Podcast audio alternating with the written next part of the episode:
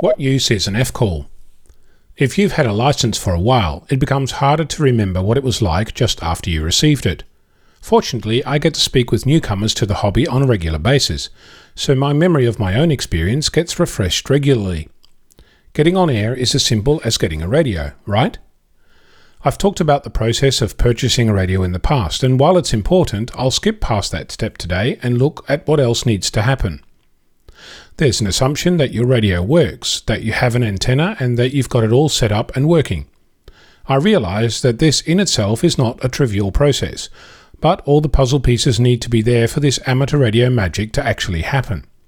Getting on air is simple. Press the push to talk and open your mouth, right?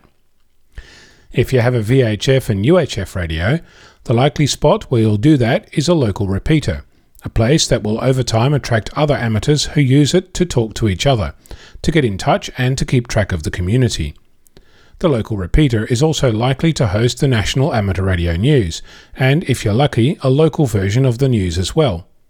Note that not all repeaters have the news, so you might need to pick a repeater that's not right next door. In some locations, there are conversations after the news. In others, there are regular nets where you can go on air and talk. I host, with several able and dragooned helpers, a weekly net called F Troop. It runs from midnight UTC for an hour every Saturday morning, specifically for new and returned hams. And if you're in VK6, you can hear it on the local VK6 RAP repeater. Outside of there, you can connect to IRLP node 9558 or Echolink Conference VK3JED.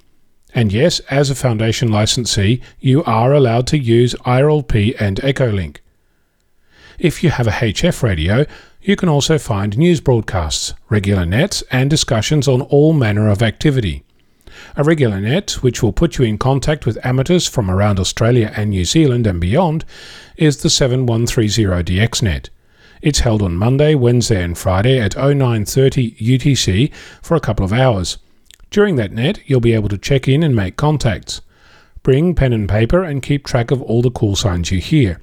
Add in the operator name as you hear it, write down the signal report when you hear the station, and you'll have lots of fun. Those two nets, F Troop and 7130DX net, are the tip of the iceberg. There are hundreds of nets around. You'll find some of them listed online at vk6.net. So get on air, get listening, and participate. I'm Onno, Victor Kilo 6, Foxtrot Lima Alpha Bravo.